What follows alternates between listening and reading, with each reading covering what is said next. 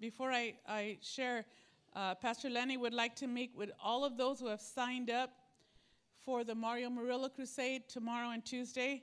Um, he wants to meet with all of you at 4 o'clock today to give you uh, all of the incidentals that go with uh, being an altar worker at a crusade that is not ours. And we have always partnered with Mario Murillo. He has been an evangelist for many, many years, and, um, and it's great. And it's free. It's at Chabot College.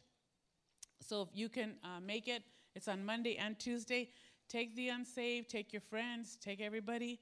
I think it's a great, great opportunity. And then after they go there, they say, Well, you know what? You've been here. Why don't you just come on down and go to church? So I think it's a great opportunity for you to be able to share. So, um, once again, I'm so glad. You know, as I was talking, there was a part of me that wanted to stop because I've been in a country where they translate. They translate Dutch right next to you, and then they translate in Spanish right next to you. So I have been with Dutch people, German people, Spanish people, um, from Scotland, from Ireland, from England. They all converged in Holland, and I absolutely love this. Uh, this girl from Ireland. They have, I love their accent. She goes, uh, I was practicing it all the way. It was so funny. She goes, I thank the Lord for my salvation and for my husband. it was so cute. I was like, I would just love to tape her and just bring her home. She was just too cute. Really, really cute. And so I've just heard so many dialects this past week. And, um, but I, I was so, so blessed because with this leadership retreat, I used to be the regional over there in Europe. And while I was there, there was about six churches. And now, um, as I went back, there was 20 churches. 20 churches, and they have three of them that are getting ready to be launched out. So they they're on the move there. They're workers. Oh my gosh. The cook, I wanted to, I, I told them, you're coming home with me. The, this man cooked like you wouldn't believe. Every morning, every lunch, and every dinner was like a feast. And, it, and, and he did it all according to the Atkins book. So it was like hardly any calories. So, hey, when you're in Holland, you got to eat. So I ate. So I, I, but I had to write him because I think my clothes don't fit me right after that whole week. He says it's all really low calorie, but uh, but I don't know. I don't know. But it was great, great food, just a great opportunity for me to go. And, and I was truly, truly blessed because of the, the growth that is taking place. And, and, uh, and it was just, it was so nice. You know, they were um, thanking me for all the work that I put into there because I used to go to Europe at least twice a year. And, and it was a lot of work to bring all the churches together. But man, they got it and they're, they're running. They are really running. One of the things that happened this past week was our election for our new president.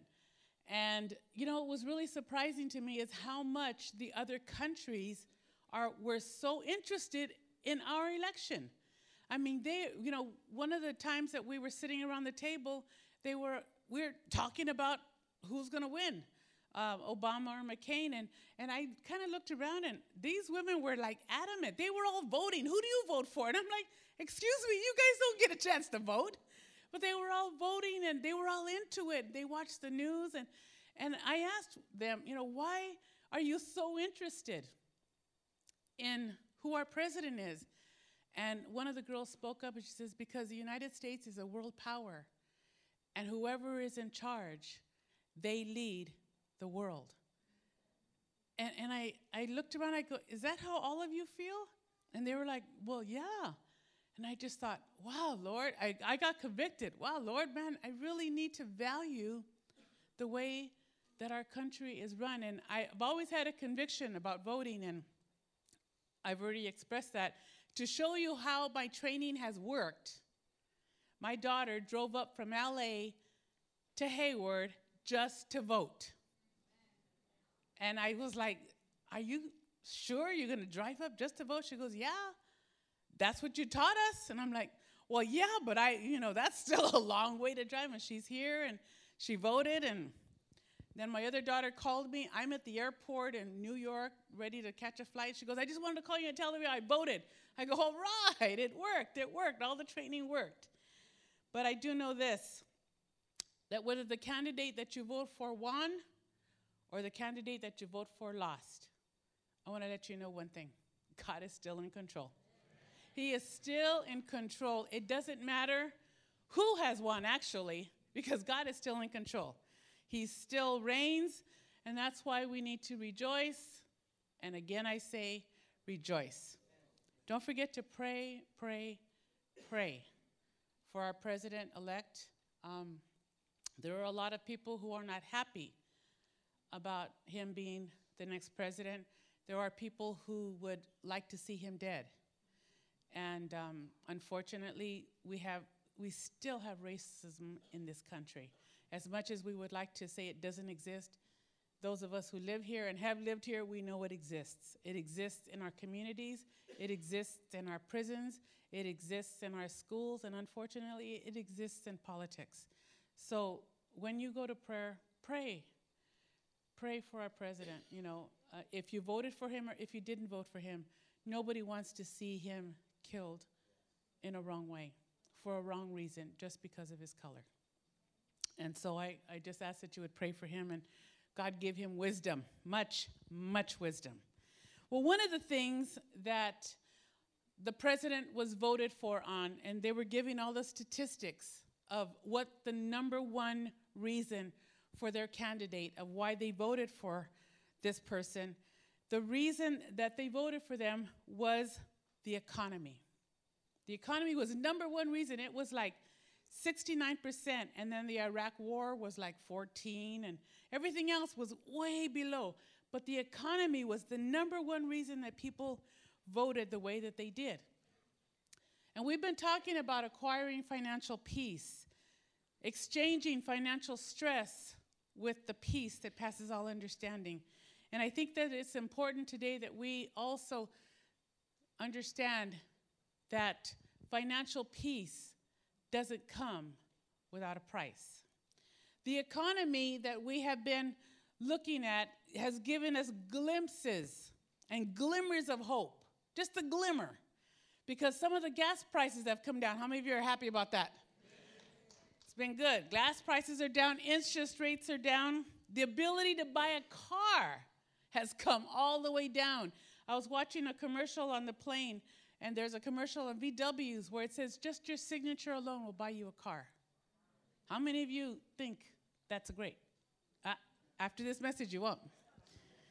But just your signature will buy you a car. But at the same time that the interest rates are down and the gas prices are down, people are still losing their jobs. The 401ks are now 201ks. Our credit cards are still maxed out. People are still losing their homes to foreclosure. We're still borrowing. Banks are lowering their rates, but the bankruptcies are way, way up. And we're still spending more than we make. Christmas is coming. And some people haven't changed the way that they think about their spending habits. George Gallup, he's the one that does a lot of polls. He said that 67% of all couples argue over money. 67%. It is now the number one cause of divorce. 67% argue about it, and 50 57% of divorces are caused by money. Having financial peace is more than just relieving the stress in your life. The Bible says that God measures our spiritual maturity by the way that we handle our money. How mature are you? But God says, How do you handle your money? That's how tell you how mature you are. Did you know that the Bible says that God me- measures and evaluates how much He can trust us with financial and spiritual blessing according to the way that we handle our finances? Did you know that when you go to heaven, there's going to be rewards, there's going to be responsibilities, and there's going to be assignments in heaven? But how much you're given is in direct relationship to how wise a manager you are here on earth. So I didn't say this, Jesus did. This is what he said in Luke 16 11. He said, If you have not been trustworthy in handling worldly wealth, who will trust you with true riches? If you cannot handle your worldly wealth, if you can't handle money now, how can He give you more blessing? How can He entrust you with more than what you got? The Bible says that the way that you manage your money influences how God blesses you spiritually. How can He bless you with more when you don't, you don't take care of what you got now? How much He can trust you with more blessings in your life. He says, if you're not responsible for the pennies and the nickels and the dimes and the dollars that you got in your pocket right now, how can you be responsible with more? How can He trust you with more spiritual blessings and more spiritual responsibilities here on earth if you can't take care of what you got? Those are some very difficult words to swallow. How you manage your money has eternal association. So when you want to learn how to handle your money, the Bible is the guide. Not all the other books, though there's some great books out there, and I've even suggested some to you called uh, The Money Makeover. That's a great book. There's so many, all the Crown Ministry books. But when you really want to learn how to handle your money, go to the Bible. The Bible is the best guide. The wealthiest man in the world ever to this day wrote a book in the Bible. It's called the book of Proverbs. The wealthiest man in the world was also the wisest man in the world. He knew how to make money, he knew how to share it with others, and he knew how to be able to sh- tell us how to do it also. So that's what we're going to do this morning. We're going to look at his advice, biblical advice on money management. Now, there's some of you here that you're saying, Pastor, when are you going to start talking, stop talking about money? We've been hearing about money for four weeks now. When are you going to stop? Is anybody in this room debt free? When you're debt free, then I'll stop. Because then that means that you're applying biblical principles. Now, we're not going to have it every Sunday till eternity, but don't worry. But I do want to tell you this that we continually need to learn God's principles for financial freedom, and we have to learn how to apply them to our life because when we cannot handle our finances, then we will not be able to handle God's blessings. They go hand in hand. Okay? So, the first step in acquiring financial peace. And these are very, very basic things. Okay, number one, keep documentation. Keep documentation. You need to know where your money comes from and where it goes. The Bible calls this the principle of accounting. In Proverbs 27 23 and 24, it says this Riches can disappear fast, so watch your business interests closely. Know the state of your flocks and herds. when Solomon wrote this scripture thousands and thousands of years ago, most people's material wealth was caught up, tied up in either sheep or goats or both. And that's why he says you need to know the state of your flocks. He says you need to know the condition of your finances. You need to know what you got. Those sheep and those goats, they were worth money. You need to know what you got. He says, You know the condition. If he were to rewrite it, he would say, Today, know the condition of your stocks, not your flocks, your stocks. He'd say, How much money you got? How much money do you owe? Know your bank account, know your real estate, know where your assets are, know who you are. Keep good accounting. That's just the beginning. Start there. You, know, you have to know where your money is coming from and you have to know where your money is going. See, we've all heard people say, money talks. Ever, anybody ever heard that? Money talks. Well, I don't know about you, but money just doesn't talk. Money just goes away. It don't say nothing, just goes away. It doesn't even tell you where it's going. It just goes. One, one minute you had it, next minute it's gone. How many of you have said, I don't even know where all my money went? It was here and it's gone. If you've ever said that, then that means you're already in trouble. It means that you're violating principle number one keeping documentation. If you don't know where your money goes, you're already headed for debt. You may already be deep in debt and you don't even know it. If you're in the dark about how much you make and where it's all going, then you're setting yourself up for failure. You're setting yourself to get in over your head. You're setting yourself up for depression. You're setting your, your marriage up for battles. You have to be realistic. Proverbs 23 23 says, Know the state of your flocks. Get the facts. How are you really doing? If you're married, how are you doing as a family? If you're single, how are you doing as an individual financially? You can't keep yourself in the dark. You can't keep going and, and spending and thinking that it's going to be okay, that it'll all work itself out. You have to know where your money is going. You need to know four things. You need to know what you own. Now, for some of you say, well, I own the clothes that I'm wearing. Do you really? Or are you still paying on your credit card for it? You own your car. Who has the pink slip? You own your house. Who has the mortgage? What do you own? I mean, really own. Then what do you owe? Then what do you earn? And what do you pay? Those are the four things that you need to know how to keep good records on.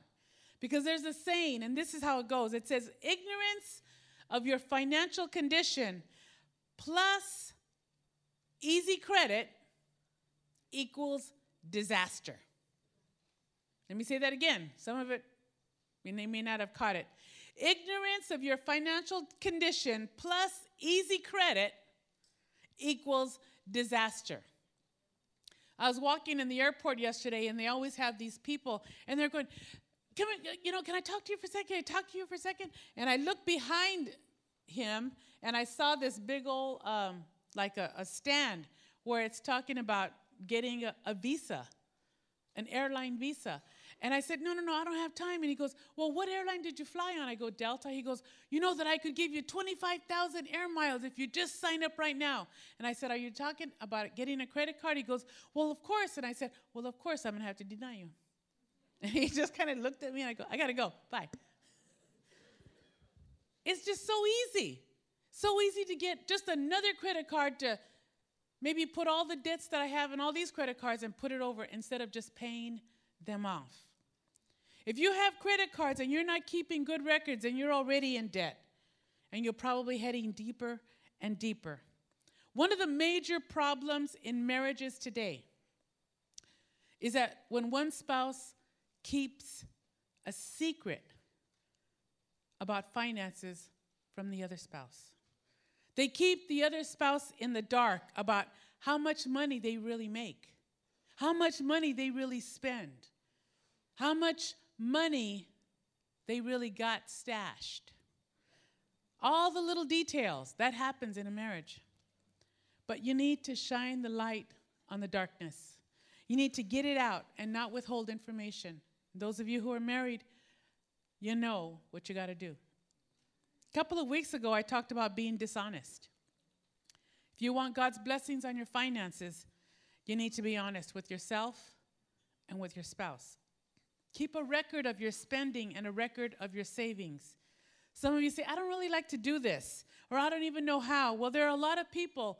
Some are in this church, and some are, they actually have organizations who can help you get your finances together. We have people in this church who know how to handle finances, they do it very well.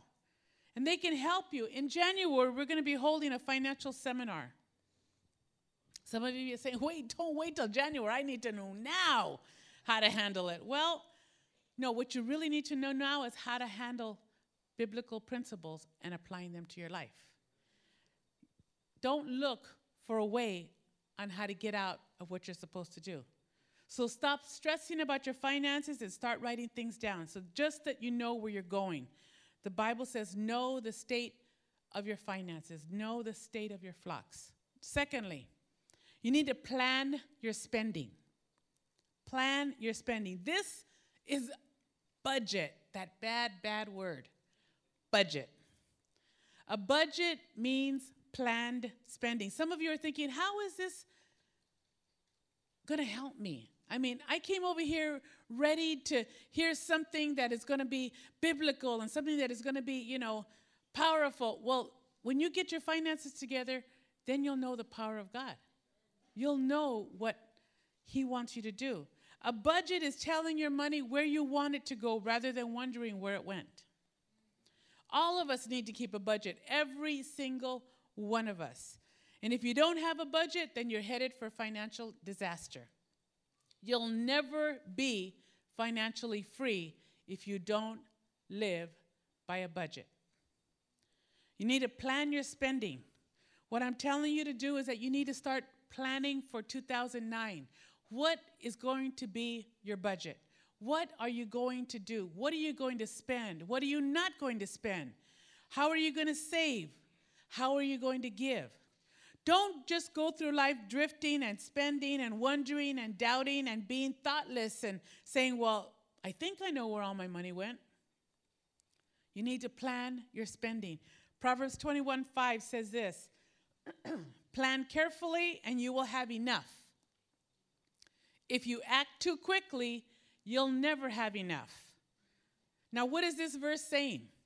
This verse is saying that when you have when you get financial peace, it's not because of how much money you make. See, that's one of the biggest myths in society. Some of you think if I just made a little bit more money, I'd be financially free. No, you won't. If you can't live on what you're making right now, you will not be able to live with 500 more dollars a month or a thousand. Listen, you will not be financially free if you make more money. Why? Because your yearnings always exceed your earnings. The things that you want are always more than how much money you make. You're always going to want more than what you make. Always. If you can't make it on this amount, you are not going to make it on that amount. You think you will, but the things that you want also go up when you have more money. Your yearnings will always exceed your earnings. Financial peace is not based on how much money you make, it's based on how much you spend. That's where the peace comes in. How much you spend, not how much you bring in, how much you spend. Financial peace comes not from making more, but it comes from spending less. For some of you, you're like, oh, I don't want to hear this. You got to hear it. Because you need to have some financial peace in your home. That means that no matter how much money you make, it doesn't matter how much money you make, you can be in financial peace. You really can. No matter how much you have, all you have to do is bring your spending in line with how much you make. If you spend less, then you don't have to make more. Hello? Does that sound logical? You can be financially free if you plan your spending. See, one of the areas that we don't do too much planning in is in our shopping. The average American spends 10 hours a week in shopping related activities the average. For some of you, that's way too low. You spend way more than that on a week. You're way over that average. You go on online shopping, home shopping network, QVC, catalogs. I mean, you don't even have to leave home anymore. The shopping comes to you.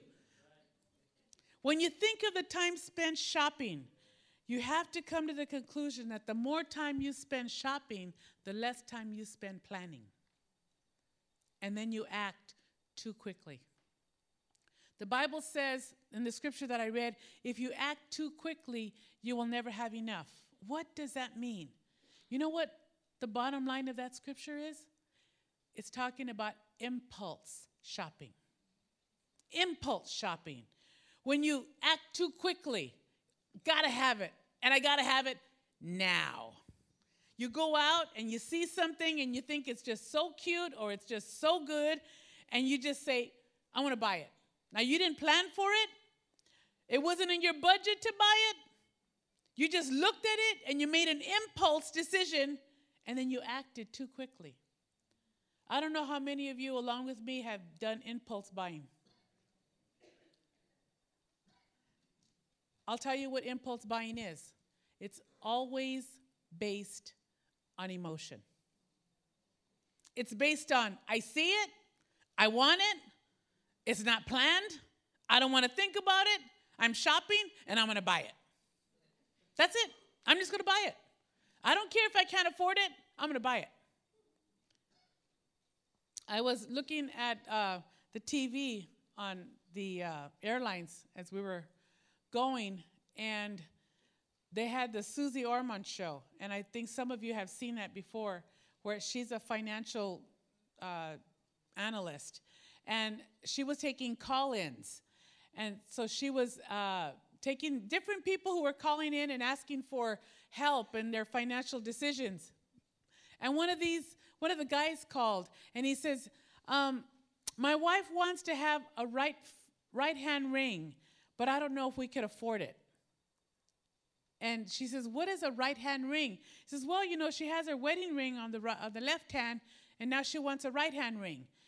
And then Susie Orman says, Okay, so what kind of a right hand ring? He says, Well, it's got to be better than the left hand ring. and she says, Let me tell you something. You're a nut. I started to laugh. I go, That is so funny. Why would he call Susie Orman for financial direction to buy another ring? It's an emotional based decision. We've all bought something impulsively and then we reg- regretted it. The problem is this we live in America, and America is based on capitalism. And capitalism is based on advertising. And all advertising, 100% of all advertising, is built on trying to get you to impulse buy. Every commercial, every ad, every sale is saying, Buy me, buy me, buy me. You're never going to see an ad that says, for the next six months, I want you to think about buying our product.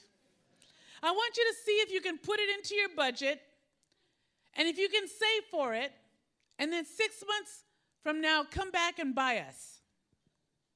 You're never going to see that kind of an ad. The ad always says, buy it now, get it now. You have to have it now. You can't live without it. You need to have it. It makes you think, whoa, how did I ever live without that?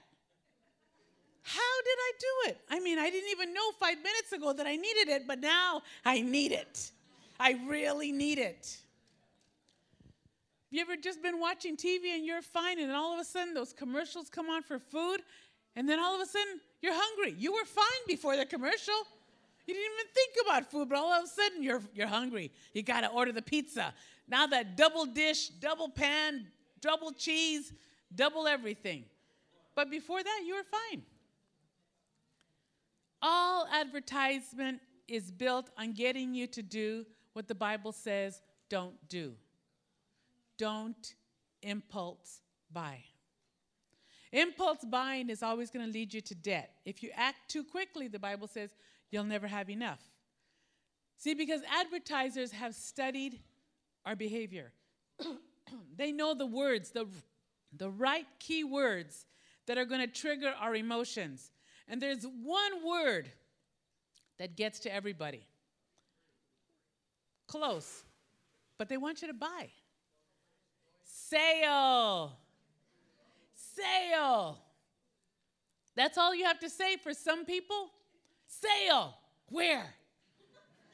Where? If they tell you there's a sale at Kmart, you're like, Kmart? Ah, okay, but it's a sale. I'll go. If there's a sale at Macy's, for how long? I want to go. I mean, all you have to all you have to say is that one word, sale. It's on sale. So you got, I got to buy it now. And then when we come back home with our sale, you, you, you, don't, you don't ever say how much you spent. You always say, look at how much I saved. I saved $50. No, but how much did you spend? No, no, no. Look at how much I saved. See, you have already got the advertiser's mentality. They get you. They get you every time. You don't look at how much you're paying, you look at how much you saved. And we, then we begin to think if I don't buy it now, it's going to cost more later. I got to buy it now. And then they tell you this is a once in a lifetime sale. You'll, it'll never happen again, ever. Have you ever been down to Fisherman's Wharf? Some of those stores have been closing for business for the last 25 years. True? Every time you go, you go, man, this, this store is the longest running store that has been closing for business. And I've been here 27 years and it's still going out of business. And it doesn't even look like it's even coming close. But everybody that goes by, they're thinking, closing for business, they got sales. And they go in there and they buy and they buy and they buy. Because if we don't buy it now, it's going to cost more later. All the advertisements are against us. Every magazine, every billboard, every radio, every TV ad, they always tell you, buy it now. And I'm telling you, do not impulse buy. Even when you're in the stores, whether it be the grocery store, or whether it be Walmart or Target or any of these stores, they get you too because you got all the stuff that you need, and then you're in the checkout counter and you're waiting. And what happens? You got all this stuff here, all this stuff that you didn't even know you needed. But all, it's all there. Oh, you know what? I, I need that. And oh, oh, I need that too. And you start putting more stuff in your basket when your basket was already full. But hey, you know, you got to have this. You didn't even know you needed it before, but now you do. The Bible says, don't do that. Don't impulse buy. Plan your spending. See, a mark of immaturity is found in children. When my kids were little, I would give them money. I think we, we used to give them an allowance and then we found out it didn't quite work because what would happen is when we gave them money and we say, okay, this is the money that you're going to have for the next week or for the next two weeks or for the next month. And they got money in their hand and they couldn't wait to spend it. It was like burning a hole in their pocket. Everywhere we went, they wanted to buy something. Wanted, Wait a minute, don't spend. No, no, no, I want to have it. I want it now. So they'd spend all their money on toys that would break in three minutes, candy that would be devoured in five seconds. Whatever they wanted, they would spend the money on it. And then we'd ask them, well, what are you going to do for the rest of the month? You don't have any money now. But see, when they were buying, they weren't thinking of the whole month or the whole week. They were just thinking of now. And then what happens is that after they spend all their money, then they complain. I don't have no money. Can I have money? Mom, money. Dad, money. Well, they couldn't go to dad because dad wouldn't give them money. dad would give them $2. That was his famous amount of money. Whenever they would ask him for money, they would say, Dad, could I have some money? $2. They go, but, but I'm 15. It's okay, $2, all you get, $2. you can ask my kids, it's the truth. But let me ask you do you do that? As soon as you get your paycheck, do you go out and buy? Let's go shopping. Let's go buy this. Let's go to the mall. Let's go to the movies. Let's go out to eat. Let's treat ourselves without even thinking about all the other areas in your life. Even before you got your paycheck, you've already spent it. See, spending is just like any other addiction. Some of you may not want to hear that, but some of you sitting in this room are addicts. You may not have put a needle in your vein, you may not have popped pills, you may not have drank alcohol. You may not have been clubbing, but you're an addict. Shopping and spending is like any other addiction. Because in an addiction, you say, I can handle it, I can deal with it. But pretty soon you're hooked. You're watching every QVC, every home shopping, every jewelry. You're at the stores every week. You never stay home.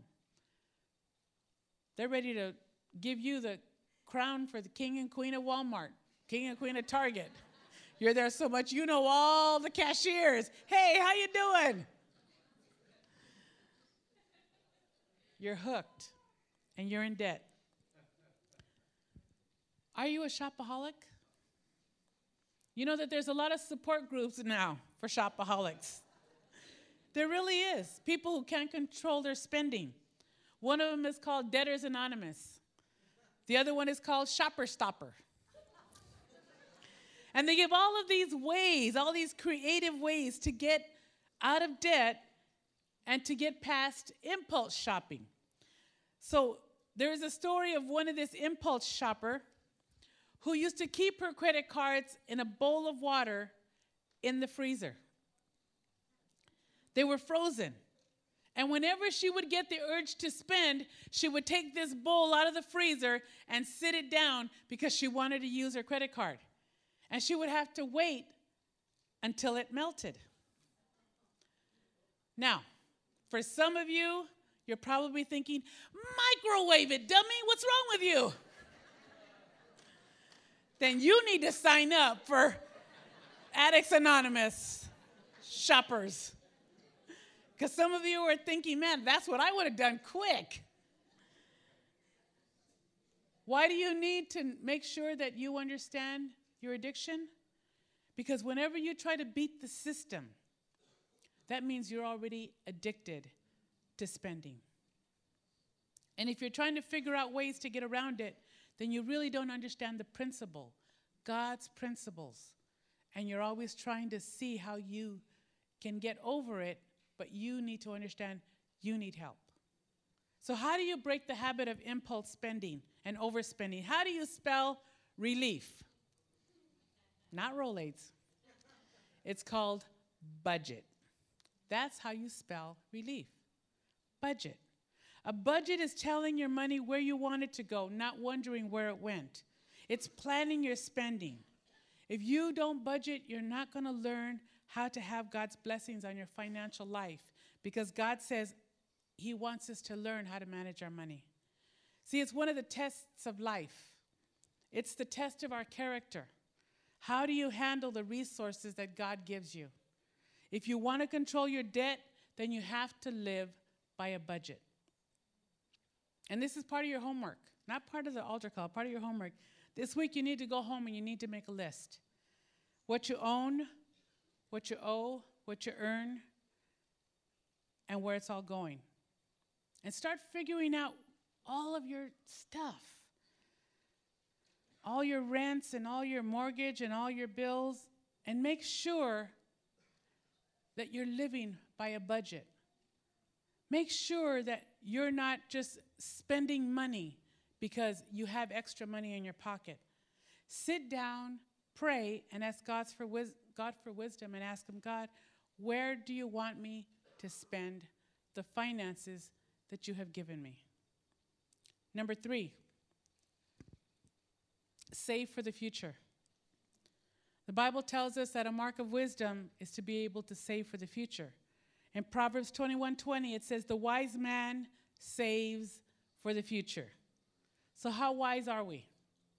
The average family in Japan saves 20% of their income. The average family in Europe saves 18% of their income. In the US, we spend 3% more than what we make. We're not doing too good. You know why? Because we have this live for today mentality. We're all into keeping up with the Joneses. If you haven't noticed, the Joneses are bankrupt. The Joneses lost their house. The Joneses lost their car. But you're still trying to keep up, struggling, and not saving. If any of you ever had ants visit your house just in the last year, we've all had ants, right? We've all had them, but have we learned the lesson of the ants? God sends ants to us for a reason. In Proverbs, it says that ants are supposed to teach us a lesson. And once we learn the lesson, I would love to say, God, I learned my lesson. Please don't have ants visit me anymore. But what's the lesson? In Proverbs 6, 6 through 11, it says, Take a lesson from the ants. Now, this is the Bible. It's the message, but it's the Bible. It says, Take a lesson from the ants, you lazy bones. Learn from their ways and become wise. Though they have no prince or governor or ruler to make them work, they labor hard all summer, gathering food for the winter. But you, lazy bones, how long will you sleep? When will you wake up? A little extra sleep, a little more slumber, a little folding of the hands to rest. Then poverty will pounce on you like a bandit. Scarcity will attack you like armed bandits. Statistics have are showing us that most baby boomers will be broke when they retire. Baby boomers were born from 19, I think, 40 to 1962, 65. That's the baby boomers. The way that the economy is going right now, it says most of them are going to retire with no money. We're not saving anything, and we don't have enough. Why don't we save more? One of the biggest reasons why we don't save more is because of our heart. One of the things that keep us, keeps us from saving is envy. It's a comparison. We look around and we see what people have and we begin to think, I want that. I want that car. I want that house. I want that coat. I want those shoes. I want this. I want that. So we go after it and we try to get it. We don't even have to read in the Bible about this because articles, TV shows, magazines, even newspapers tell us that we have a spirit of envy in America. The spirit of envy is everywhere. Spirit of envy is never satisfied. It's always craving more of what people have. In malls, in neighborhoods, in schools, and offices, people are always comparing themselves with others. When you read Us or People magazine, why do we read it? To compare ourselves to the rich, to the famous, to the beautiful, to the thin, to the smart. We're always comparing ourselves. But I want to let you know something. Even the rich are miserable. They really are. I was watching a program where it says how many actors and actresses are losing their homes because they can't afford it.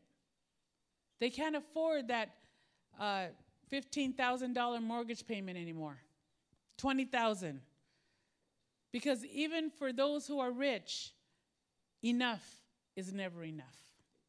The truth is, all those people that you envy, they're more in debt than you are. They're struggling just like you are.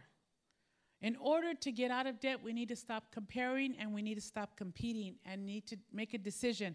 I don't care what other people have. I don't care how they live. I don't care what they drive. I'm going to do what is right and I'm going to live the way that I'm supposed to live and I'm going to save for my future. The more you have, the more it costs anyway because you have to have more costs than insurance and it costs you more to maintain and it takes more of your time. When we do our financial seminar in January, we're going to do it to help you. And I'm going to do everything in my power. I want to make this financial seminar free because I don't want you to have to go into debt to learn how to get out of debt. Your journey groups have been teaching you about stewardship. We even gave out devotional books on finances last Thursday and Friday. If you want God's blessing on your finances, it's really not that difficult. The steps that I'm talking about are pretty easy but they're difficult to do. You got to keep good records. You got to plan your spending. You got to save for your future. And that's just step one, two, and three. I have four and five, but I'm going to give them to you on Wednesday. because they're important enough that you need to be able to know that you have to desire, you have to start applying these to your life. For some of you, you need to start making some decisions in your life. Christmas is coming. Plan your spending. If you don't have it, don't spend it. Don't let Christmas come and you're all happy on one day, and then two weeks later, when the bills come in January, you're regretting everything you did. Plan your spending, keep documentation, save for your future. There's some this morning where you need to learn to stop impulse buying. You need to let God change your heart. Today is Tithing Sunday. And for some of you, you were asking, Am I supposed to give my whole check 100% or 90%? That's not what God is asking. You could do it, but that's not what God is asking. God is asking for 10%. He could have asked for 20, he could have asked for 50, he asks for 10. And this being tithing Sunday, we ask that everybody would tithe. Every person would tithe. Nobody's going to check up on you. We're not going to call your job and say, Did they really give us 10%? We're not going to ask. This is between you and God. But we are going to ask you to tithe. We are going to ask you to give to God what belongs to Him. And for some of you, you may be thinking, how spiritual is this? This is probably the most spiritual thing there is because it, because it connects your money with your heart. It connects your money with your heart, where your heart is. You may be keeping that little stash from your spouse, but you're not keeping it from God. You may be keeping that little stash from your mom and dad. You're not keeping it from God. He knows. And I want to have all the ushers stand. And I want to ask for every person to take an envelope this morning.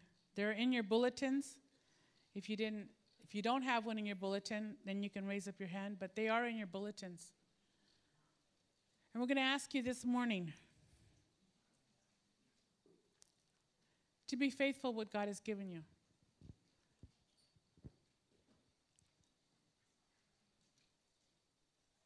Now, you can go to any church, and that's one thing you're going to hear in every church. Will the usher stand?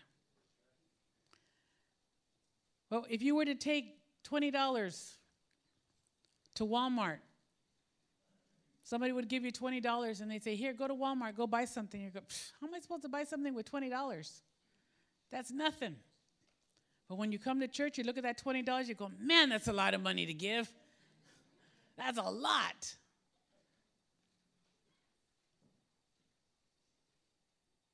How's your heart this morning? We're not impulse buying. We're not even impulse giving. We're planning. We're budgeting. We're doing what we can to make sure that you have all the blessings that are owed to you when you put Him first.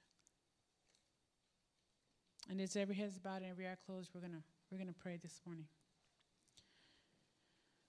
Lord, I pray for every heart this morning. Every heart that is seeking to know you in a